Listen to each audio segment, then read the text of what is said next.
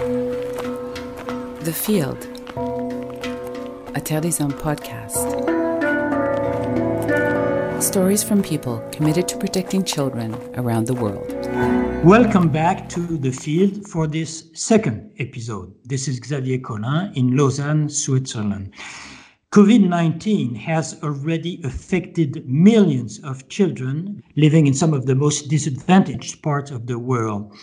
Well, in today's episode, we'll talk about how innovation can boost humanitarian aid. For example, in the refugee camps in Nigeria, frontline workers are designing innovative tools to prevent children from contracting the virus and also from being denied access to healthcare.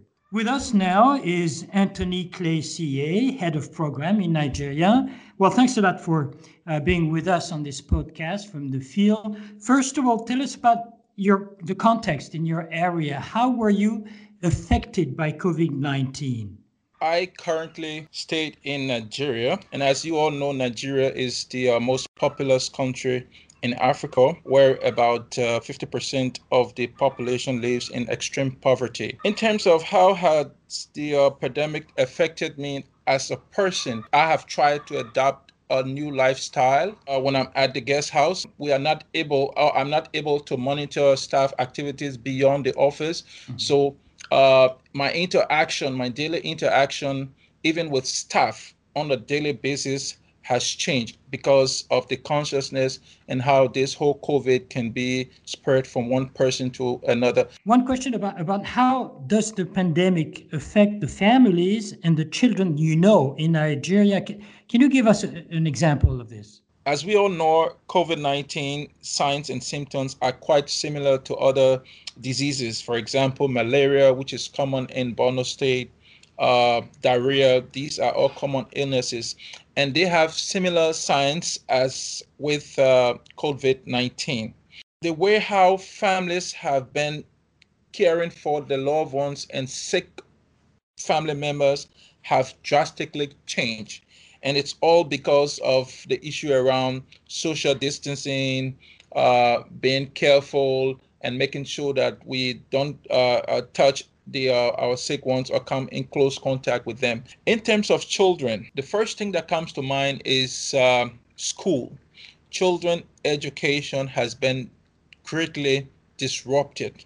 To date, how children are going to return to classes is still unclear because uh, unlike other countries that have some sophistication in terms of technology, in terms of good public health facilities, we don't have that in northern Nigeria. So getting children back to school, uh, it's another key issue, and the education of children has also been greatly disrupted and impacted by COVID 19.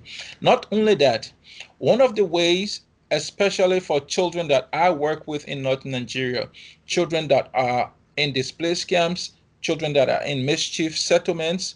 One of the way we help to rebuild trust and normalize these children's life is by supporting them in play groups. The COVID-19 has impacted children ways and method of play. The way how children play uh, freely with one another, that can no longer exist. I gave you a story of a family. There is this uh, 12 years old girl and when one of my visit, I just decided to ask her uh, what's happening now that they are not in school and uh, COVID 19 is also not giving them the opportunity to play and engage with their friends. And all she said was what has happened now is because income within the family have reduced, so she's been supporting her single mother to ensure that they are doing small businesses to have uh, their daily needs met. So this COVID-19 has not only disrupted children's school, but because children are no longer going to school, they are using their time for income generation to help sustain their families. And that have also led in some instances to where children, especially young girls, have been exploited either sexually or physically by people they come in contact with.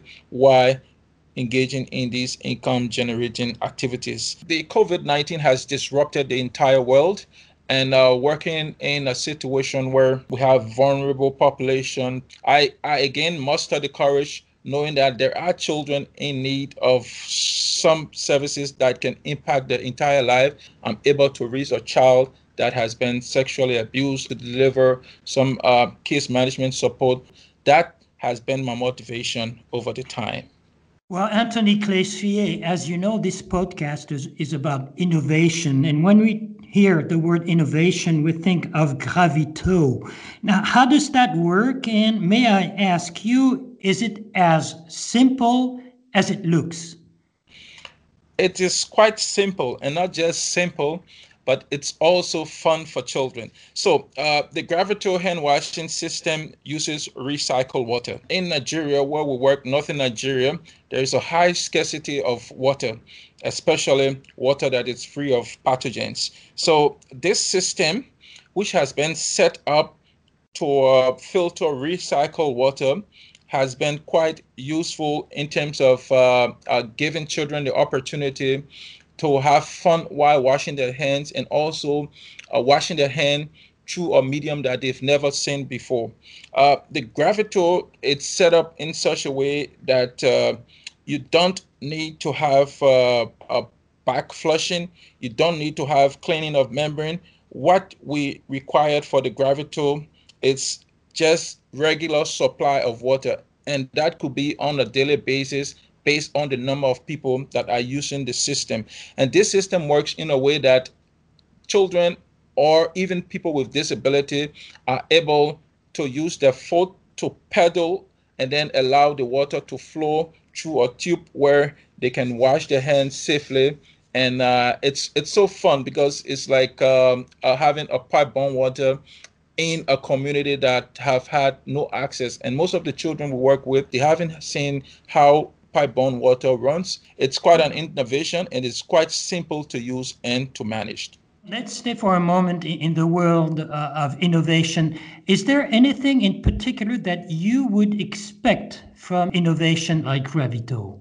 I think this is an opportunity, and what our what I would want us to do is to market more of this, so that we can have more of this system being placed in places where uh, we have children and communities that have limited access to water. Because for me, just utilizing recycled water that comes out clean is quite key, and that can go a long way in the fight against COVID, which we might have with us in the coming months or years. So I think Gravit'eau should be something that could be looked at widely, and then uh, making it more localized. Like how do we build some of these systems with more local materials? Because there has been attempts to localize the installation and the materials being used. Well, you seem to me to be very motivated. I am. When it comes to gravity, I am. This is uh, it's my first time.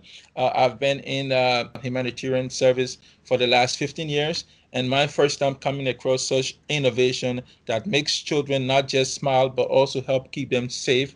It's it's really a, a motivation for me, and it brings me so much joy understanding the impact just a hand wash could have on a child's health. Okay, Anthony, thank you very much. Why don't we go now to Burkina Faso for another experience in terms of innovation? Today with us we have Florian Triclin, who is based in Dakar. He knows all about Burkina Faso and the IeDA. But first of all, Florian, thank you for being with us. What would you say the impact is, the COVID, you know, impact is on local populations? Uh, thank you, Xavier. Thank you for your question. And um, it's more about indirect impact. In Africa, the lockdown measures, the transport that have been stopped uh, by the by the local governments, have uh, plunged people in a, in a really uh, dangerous situations. I mean that they do not have uh, revenues anymore. Uh, at the beginning of the crisis, they even stopped to go in the primary healthcare centers so uh, there was a, a, lack of vaccination for the children. There was a lack of, uh, of preventive care for the children. So the, the, the crisis was more uh, has more indirect consequences on the on the children. Tell us about IeDA. What exactly does that mean and why it is becoming so well known now? Uh, IeDA uh, is a, a, digital health approach. We are providing a, a, a tablet in each primary healthcare uh, where, where we are. We have digitalized the WHO protocol for the consultation of children. And primary healthcare workers uh, have uh, several questions, and uh, at the end of the of this of this consultation, they have a, di- a, diagnostic for the for the children. So it's really it's really simple for the for the healthcare worker that uh, sometimes have are not really well trained. It's also an, an approach in which we, we are coaching the health worker and trying to improve, first of all, the diagnostic, of course, but also the, the, the, skills of the health worker. We are also able to collect after that uh, data uh, directly from the field.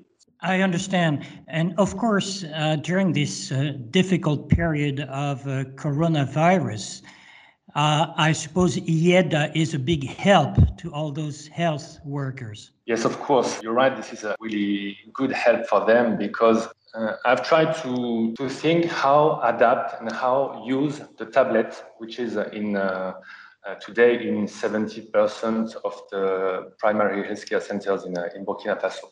So the, the, the best way to, to use that uh, to fight the, the COVID-19 was to, um, to use this tablet to perform a sort of triage at each uh, primary healthcare center. We have digitalized an algorithm uh, which is able to, to, to identify suspects uh, of COVID-19. So that was the simplest way to adapt IeDA. But considering what you've just said, are you still hopeful about the future? And do you still count on these innovation tools like IeDA? Yes, of course. We have uh, noticed uh, in the past that uh, IeDA uh, was really helpful for the for the population. More than 90% of the consultation are made through uh, IeDA, and we can see that the diagnostics are better. And uh, I'm really hopeful because uh, notice that uh, IeDA is uh, able to be, be adapted to every situation and so yes, I think that uh, that innovation is, uh, is really helpful for this population. Thank you. Thank you, Florian Triclin. I recall that you're the IeDA manager. You're based in Dakar. Thank you for being with us. Thank you all for listening to The Field. Our next episode will be on children living in detention facilities, and we'll examine how COVID 19 is deepening their distress sanitary restrictions have drastically reduced their contact with their peers from family members to their inmates, and also social distances are aggravating the situation. Thank you for your attention and stay tuned to the field.